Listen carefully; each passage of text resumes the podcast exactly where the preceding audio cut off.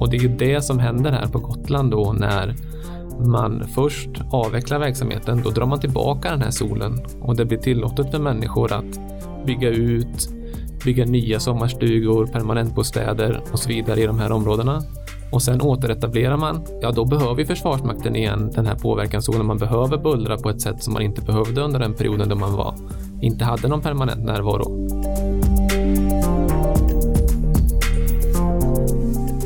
Det finns nog flera sätt att göra det på, men det handlar nog eh, mycket om hur, hur den politiska viljan ser ut och nu är det ändå stora satsningar som görs på att eh, man vill bygga förmåga snabbt.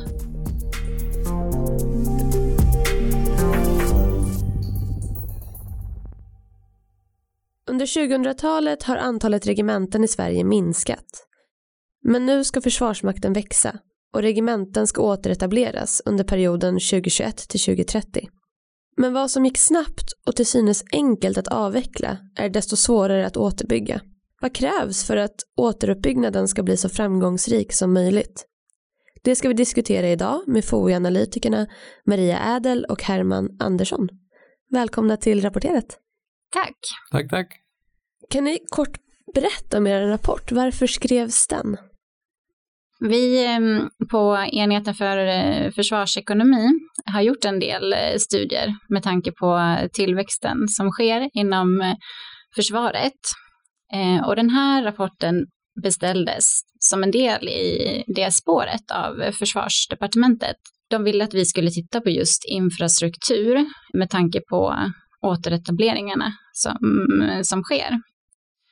Och eh, fokus för våran rapport blev att titta på hur försvarsdepartementet kan underlätta för Försvarsmakten att eh, nå målen för de här återetableringarna. Så därför så har vi kollat då på olika utmaningar som det innebär för, eh, för att återetablera regementen och då med fokus på infrastruktur. Vi kan ju också säga att eh, försvarsekonomi och FOI har ju tidigare tittat på materiel och personal i tidigare studier, men just infrastruktur har ju inte fått samma uppmärksamhet därför att det har inte varit lika aktuellt med tanke på att vi inte har byggt så mycket nytt. Så därför var det ju på tiden och kul att vi kunde plocka upp den här även viktiga aspekten i, eh, i tillväxten eh, som infrastruktur trots allt är. Innan vi får höra era perspektiv utifrån den rapport som publicerades i februari 2021 ska vi få höra från någon som arbetat med en av de nya etableringarna. Överste Ardin har lett återetableringen av regementet på Gotland.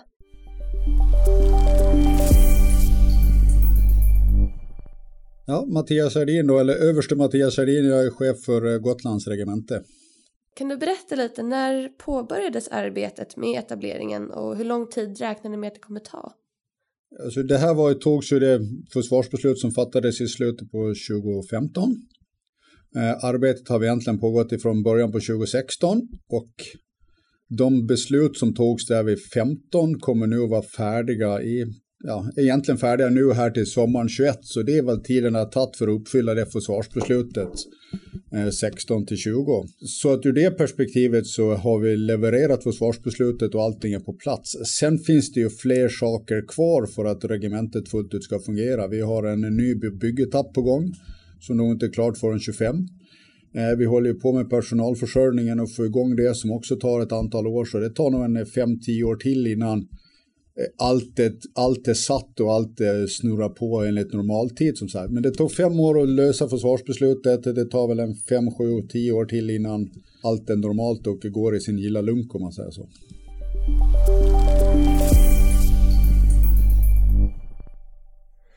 Här hör vi att eh, det har tagit fem år att lösa försvarsbeslutet men att det kommer ta upp till tio år till att lösa resten. Är det så lång tid man ska förvänta sig att det tar att återetablera ett regemente? Ja, det är det nog. För Gotland kan nog eh, eh, sägas hamna i det tidigare spannet för eh, tidsåtgång att återetablera. Och eh, för de har ju kunnat komma igång med övningsverksamheten eh, relativt snabbt. För även om som han nämner här också, om man inte är klar med infrastrukturen och så vidare så, så finns det lösningar för att eh, kunna komma igång med just övningsverksamheten. Finns det något som gör att det skulle kunna gå fortare för Gotland till exempel? Det är svårt att säga eftersom att eh, vi i vår studie har kommit fram till att det gått relativt snabbt på Gotland av olika anledningar. Och det finns ju en process för tillstånd som, eh, som måste följas som gör att eh, man får förvänta sig en viss tidsåtgång. Och om det inte var en återetablering som på Gotland, om vi pratar om en nyetablering, hur lång tid tar det då? Det stora problemet med nyetablering skulle ju vara att få till ett miljötillstånd för ett helt nytt skjutfält. Och det skulle sannolikt ta väldigt lång tid. Det, det som vi fått fram och det vi uppskattar i vår rapport är att någonstans mellan sju och tio år tar att förnya tillstånd på ett redan etablerat fält. Oj. Skulle man ta, att försöka att ta fram ett helt nytt fält på ett nytt, en, i en ny kommun till exempel, då skulle det förmodligen ta betydligt längre tid. För då skulle man behöva börja från noll i alla undersökningar vad gäller biologisk mångfald, grundvatten, eh, tillståndsprocesser, dialoger med närliggande och så vidare.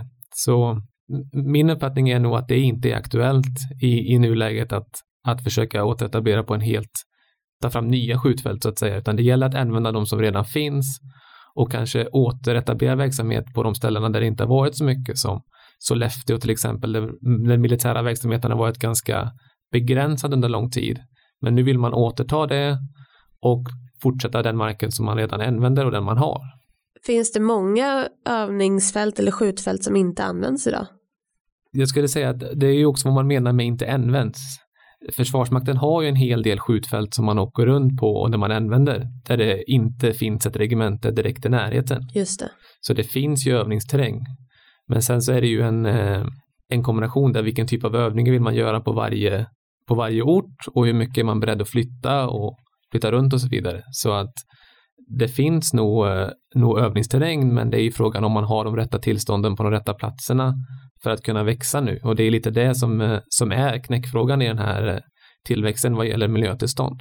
Just det, så det handlar lite om att justera hur man använder det snarare än att det inte används alls idag. Det skulle jag säga. Det finns ju en hel del utmaningar med etableringen och så här ser överste Ardin på dem.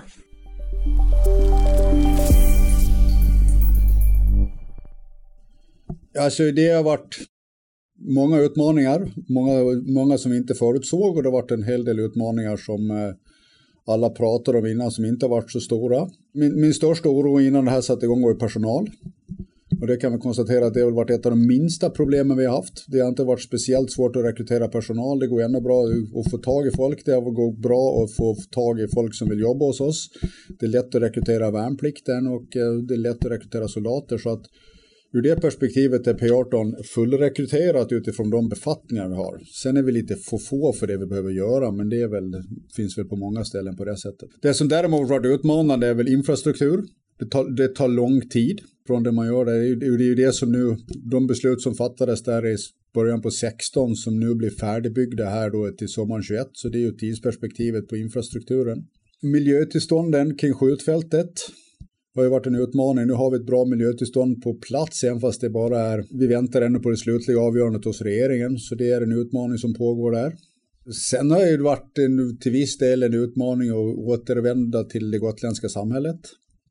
Många har ju liksom vant sig med att det inte pågår militär verksamhet. Eh, man har vant sig med att det var en avveckling och så vidare. Man har eh, inte vant sig med bullret från skjutfältet och den påverkan det får på människor med att man möjligen inte kan bygga och så vidare. Så det har ju också varit en utmaning och komma tillbaka i samhället, få acceptans i samhället och så vidare. Och i mångt och mycket tycker jag det har gått bra. Så att vi har löst ut de utmaningar som har funnits. Här hör vi ju Ardin nämna många av de utmaningar som vi eh, också har lyft tidigare i avsnittet. Till exempel personal, infrastruktur. Är det några fler utmaningar som ni vill eh, lyfta? En utmaning är ju till exempel eh, tajmingen mellan personal och infrastruktur och materiell. Det är viktigt att eh, personalen planeras eh, samtidigt som, eh, som infrastrukturen kommer på plats. Om det till exempel skulle bli förseningar i infrastrukturen och personalen är planerad tidigare eller tvärtom så kan det ju innebära stora kostnader. Och, men annars så tycker jag det är intressant som Madin säger ehm, med utmaningen eh, att eh, återvända till det gotländska samhället. För det är viktigt att tänka på att eh, de påverkar sin omgivning med sin övningsverksamhet. Det är vissa individer som blir direkt påverkade, som han också nämner, med tanke på buller, ljudnivån och de som bor i närheten kanske inte kan bygga ut eller bygga nytt eh, som de hade tänkt eller velat. Så där kan man säkert dra lärdomar nu inför de kommande etableringarna på aktuella orter. Det man säger här om att den, liksom, den konflikten som blir med eh, lokalbefolkningen som, eh, som Maria är inne på här, att man inte, det som man bullrar och det är så att man inte kan, kan bygga ut och, och så vidare, det beror ju på att miljötillståndet som Försvarsmakten har beror av hur många det är som blir påverkade utav den bullrande verksamheten helt enkelt om man har ett påverkansområde för, för buller.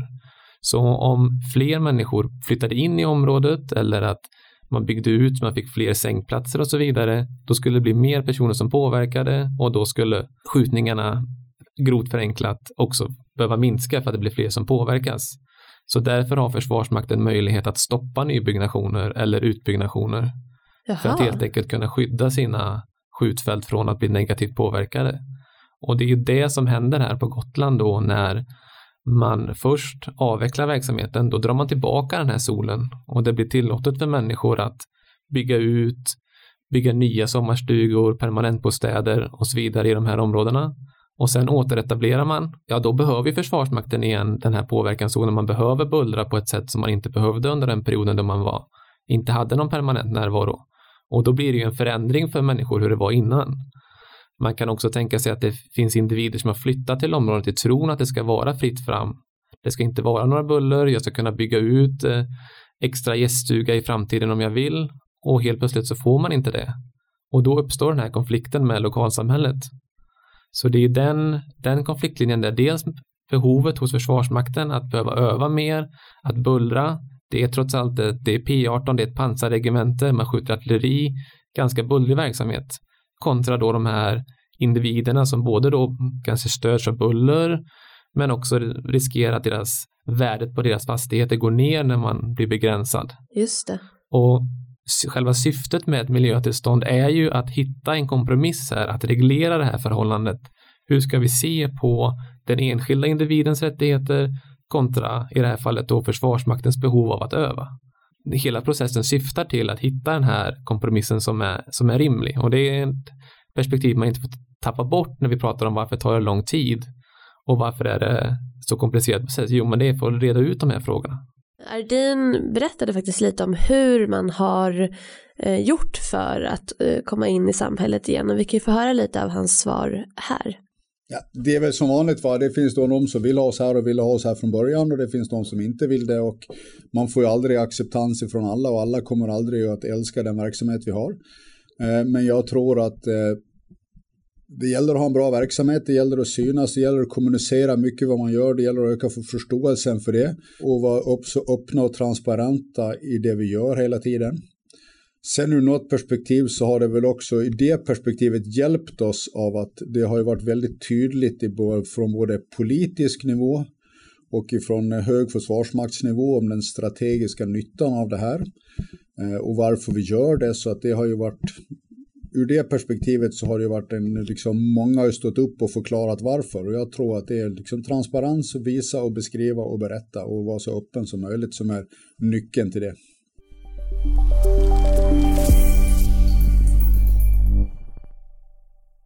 Det låter som att det blir svårt för kommunen. För å ena sidan vill man väl ha Försvarsmakten där, det skapar jobb, det skapar arbetstillfällen.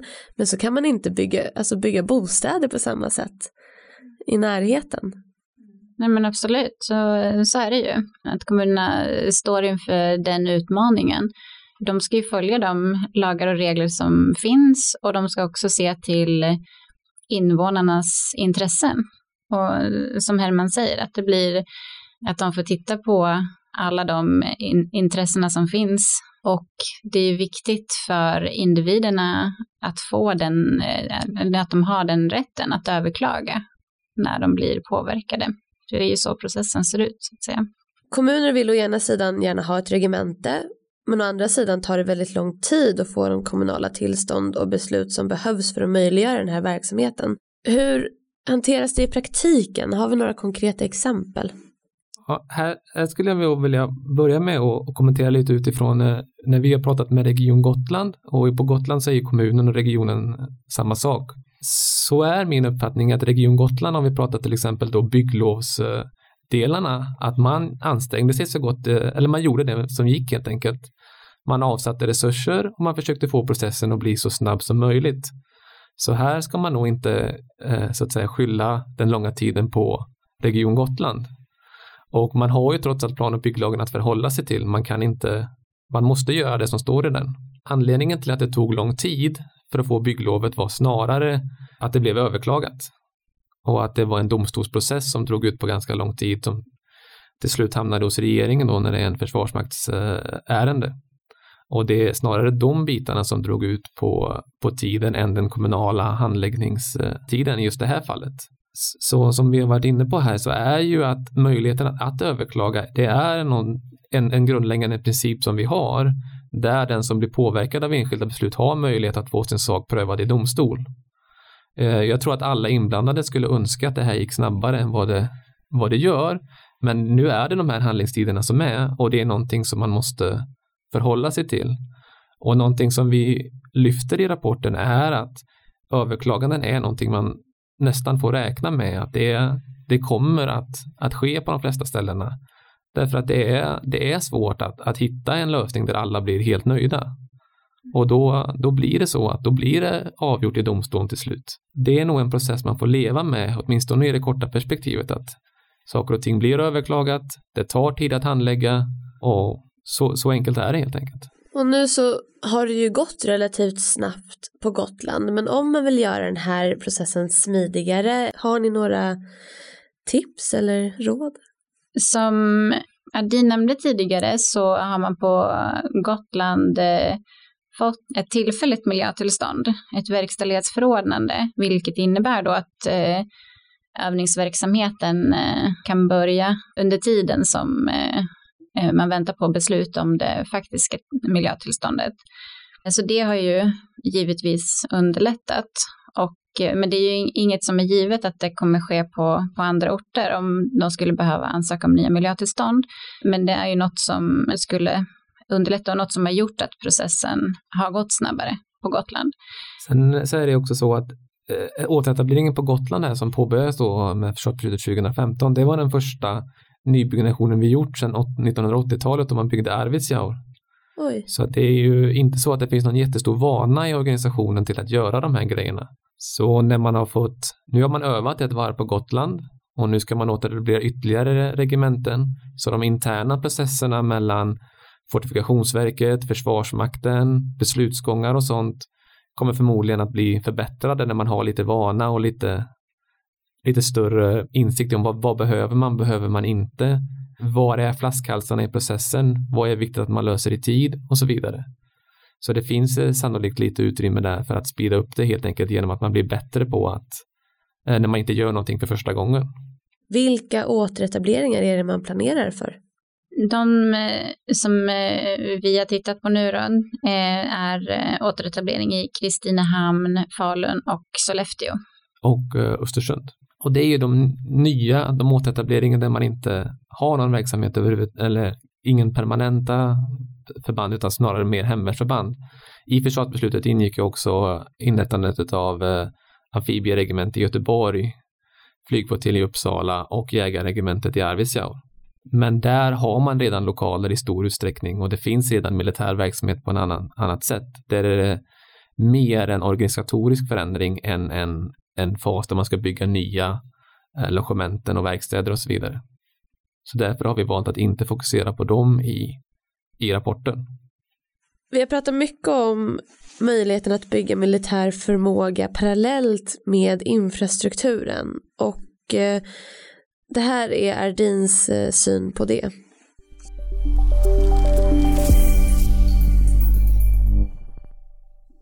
Det beror lite på vad man menar. Va? Ska man bygga militär... Alltså vi har gjort det samtidigt, både och. Så är det. Samtidigt är det så att viss infrastruktur måste finnas. Vi har liksom ett skjut, skjutfält är nödvändigt när man bygger militär förmåga. Så den, det måste finnas möjlighet att öva eh, innan man bygger militär förmåga. Nu hade vi den fördelen här att Tofta skjutfält fanns ju. Eh, man behöver ha ett logistiskt stöd när man bygger militär förmåga. Alltså man måste ju kunna äta och bo, och man behöver verkstäder och så vidare. Så, att, så har man bara ett logistiskt stöd, det behöver ju inte finnas permanent. Det finns ju sätt att, att göra det på ett annat sätt för utskjutet eller från förband på fastlandet eller så vidare, så som vi gjorde här. Så vi har gjort det samtidigt. Men den infrastruktur som måste finnas är ju faktiskt övningsterräng och skjutfält. Jag hör en viss eh, samstämmighet mellan er och eh, överste Ardin. Är det alltid så att förmåga, alltså militär förmåga och infrastruktur byggs parallellt eller kan man göra det på något annat sätt? Det finns, ehm, det finns nog flera sätt att göra det på, men det handlar nog eh, mycket om hur, hur den politiska viljan ser ut och nu är det ändå stora satsningar som görs på att man vill bygga förmåga snabbt. Och och därför eh, så görs det parallellt när man kan få till temporära lösningar och så vidare så att man kan dra igång med övningsverksamheten. Och det har ju varit, var ju fallet både på Gotland och nu egentligen att man vill, ju, vill göra det väldigt snabbt. Man har eh, inte den för, framförhållningen att man kan vänta i fem till tio år på att förbanden ska komma ut och börja vara en del av krigsorganisationen. Utan, eh, och då, då är det så parallellt. Men man ska ju understryka det att militär förmåga och permanent infrastruktur inte nödvändigtvis är samma sak. Att ehm, det som eh, Ardin är inne på här det var ju att i fallet Gotland så påbörjades ju utbildningsverksamheten på P4 i Skövde eh, samt att man etablerade tillfälliga lokaler med baracker på skjutfältet då som var tillfälliga lokaler som man flyttade in i. Så man flyttade först, påbörjade i Skövde, sen till tillfälliga lokaler och nu har man börjat flytta in i de eh, ordinarie infrastrukturen, de som man har tänkt att ha långsiktigt. Så här har man ju börjat bygget av den militära förmågan innan infrastrukturen var, var redo. Och det ser ut som att det är den modellen till viss del som man kommer att satsa på även eh, i de kommande återetableringarna. Skulle det vara billigare att eh, göra på något annat sätt? Det låter dyrt med tillfälliga baracker och, och eh, den kostnaden kanske man skulle kunna undvika om man byggde infrastrukturen först och sen fick personal på plats. Men det tar å andra sidan kanske mycket längre tid. Mm. Ja, men ja. det stämmer nog. Och det är, ju, det är ju så, det är ju frågan vad är, det, vad är det man vill och vad är det vi behöver egentligen? Att vi kan ju kanske prata om vi pratar i pengar och resurseffektivitet såklart att det är ju aldrig effektivt att eh, etablera en baracketablering för att sen riva den några år senare. Men har vi nu gjort bedömningen att vi behöver de här regementena på de här platserna och vi behöver dem ganska snabbt, ja då, då finns det en kostnad med att inte, att inte göra det eller att vänta på någonting annat om man nu inte bara tittar på, på pengarna så att säga. Man kan alltså säga att det är lite bråttom. Mm. Precis. Vi har pratat en del om eh, fördelarna med att det har funnits ett regemente ganska nyligen eh, på Gotland. Eh, det här var också en fråga som jag ställde till överste Ardin. Alltså dels så var det så att när vi satte igång här så fanns det ju militär verksamhet. All militär verksamhet på Gotland var inte avvecklad. Det fanns ett logistiskt stöd, det fanns Eh, Försvarsmaktens olika förband, de som jobbar med IT och så vidare. Så att det fanns, även om det inte var så stort så fanns det där. Så vi hade ju stor fördel av att de flesta funktioner fanns på Gotland även om de var små. Så man kunde hänga på dem och de kunde växa upp på det sättet. Eh, och sen så har det ju funnits, det finns ju väldigt mycket folk på Gotland som har arbetat i Försvarsmakten, har haft nära kopplingar till Försvarsmakten. Så det fanns ju, eller finns ju en ganska tydlig förankring i det gotländska samhället som har varit viktig. Eh, och sen så har vi ju faktiskt kunnat återrekrytera en hel del personal av de som jobbade på de gamla regementena och det har ju varit eh, viktigt också då. Och sen fanns det en del infrastruktur som jag säger, skjutfältet fanns ju här ute, vilket var ju nödvändigt för att kunna göra det här. Så att det var en ganska viktigt att det fanns militär verksamhet här inne. Jag tror det varit betydligt större utmaningar om man skulle börja helt från noll och helt på ett vitt papper.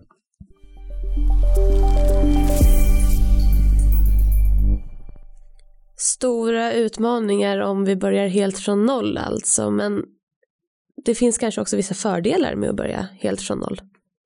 Som ehm, eh, Adin säger här, eh, fördelarna med eh, att återkomma till, eh, till en kommun där man har varit tidigare och det är ju samma som gäller nu i Kristinehamn, Falun och Sollefteå för försvaret har ju funnits där tidigare också så det är ju det är ju återetableringar på alla de här orterna som vi pratar om.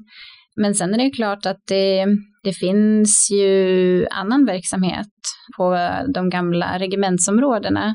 Det mm, innebär ju utmaningar där också. Att det är inte bara att komma tillbaka så att säga, utan då måste man hitta eh, nya platser för verksamheterna och om det finns eh, bostäder, boende där kanske som måste flytta och så vidare. Så då blir det ju sådana frågor som man måste titta på. Ja, det, det, det, finns ju en ganska stor risk att det kommer vara svårare än vad man kanske har tänkt sig på vissa håll att etablera sig i de gamla lokalerna. Och där kan man ju säga att en tydlig fördel med att bygga nytt är ju att då kan man också välja en ny plats.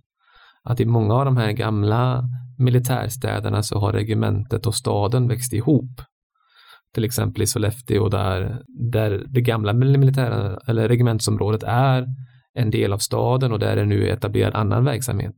Det, det, finns av flera anledningar är det inte lämpligt att kanske blanda all typ av verksamhet med militär verksamhet. Det har diskuterat till exempel att det ligger en förskola ganska nära det gamla regementsområdet.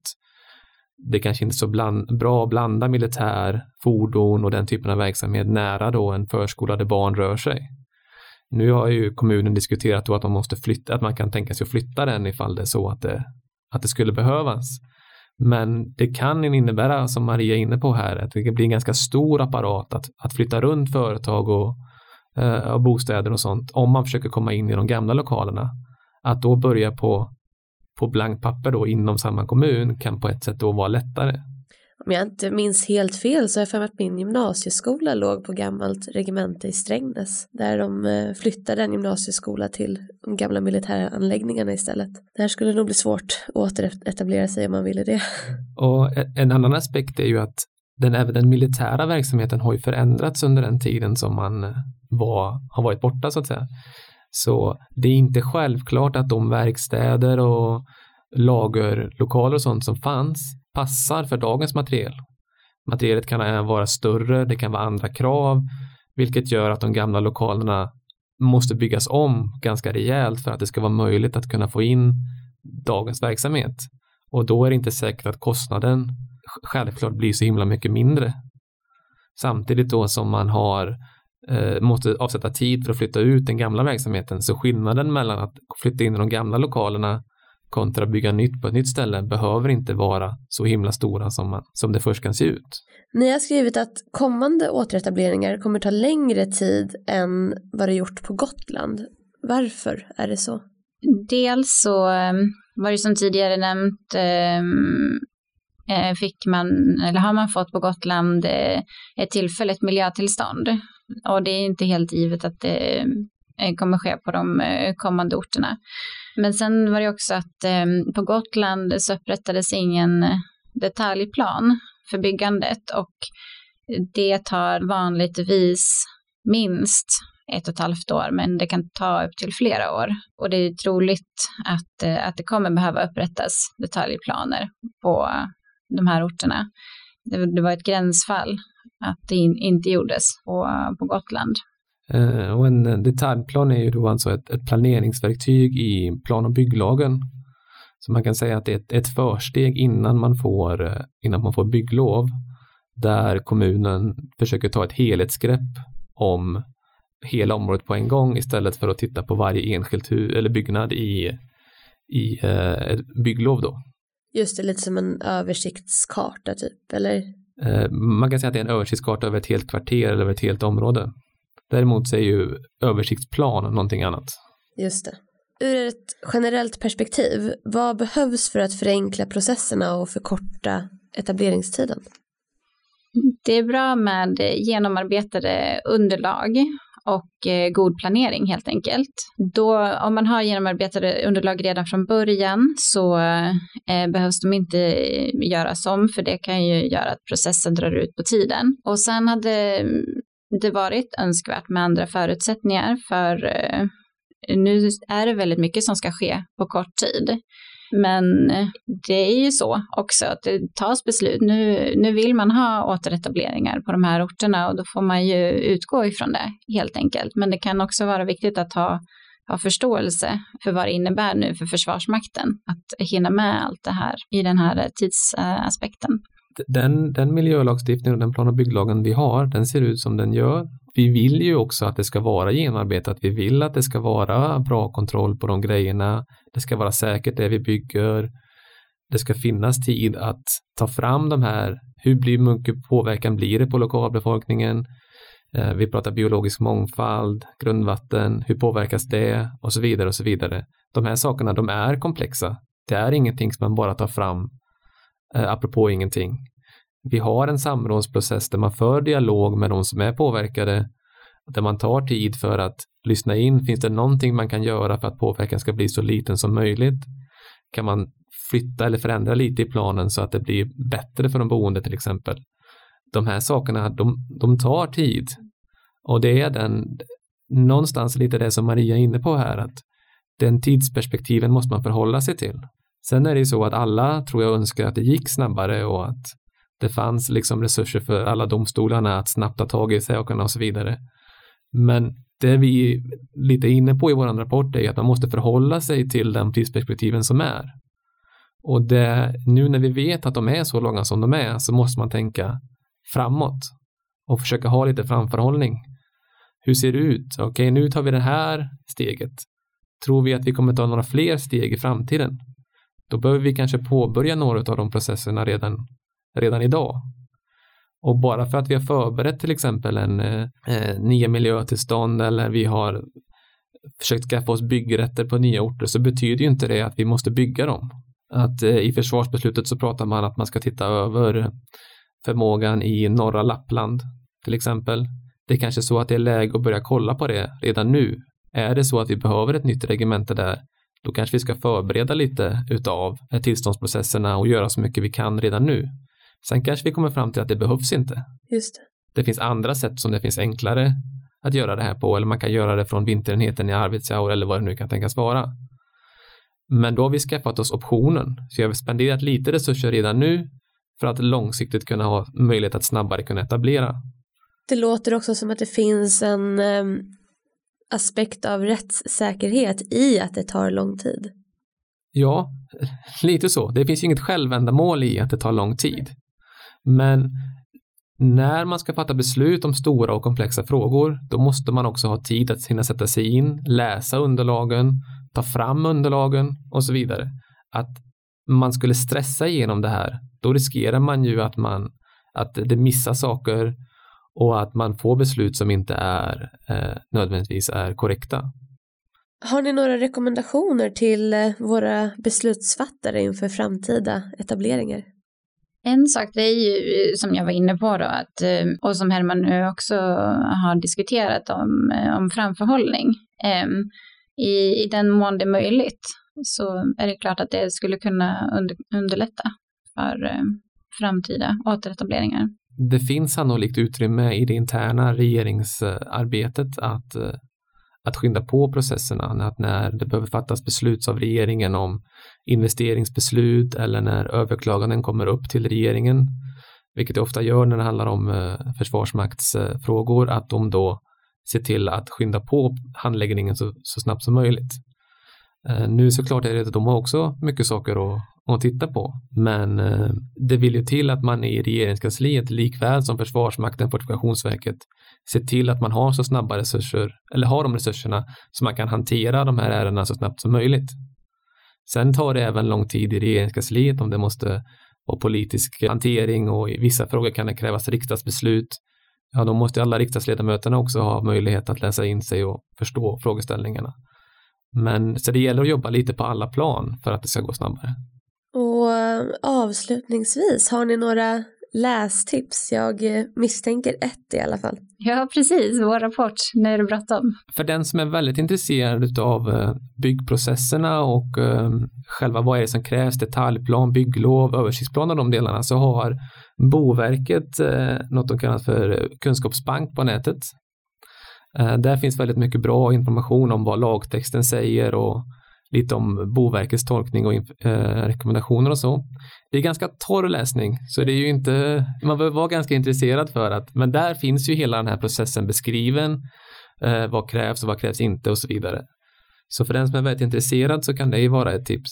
Någonting som vi inte har pratat så himla mycket om eller som vi inte tar upp i vår rapport och därför vi inte pratar om här heller, det är ju vad kommer det att kosta att bygga allt det här? Och hur kommer, hur kommer kostnadskontrollen i den här infrastrukturprojekten att vara? Och i somras här nu så släppte Riksrevisionen en rapport om kostnadskontroll i infrastrukturinvesteringar där de har eh, kollat på eh, Trafikverkets investeringar i infrastruktur vad gäller vägar och järnvägar då och hur stora kostnadsökningarna är.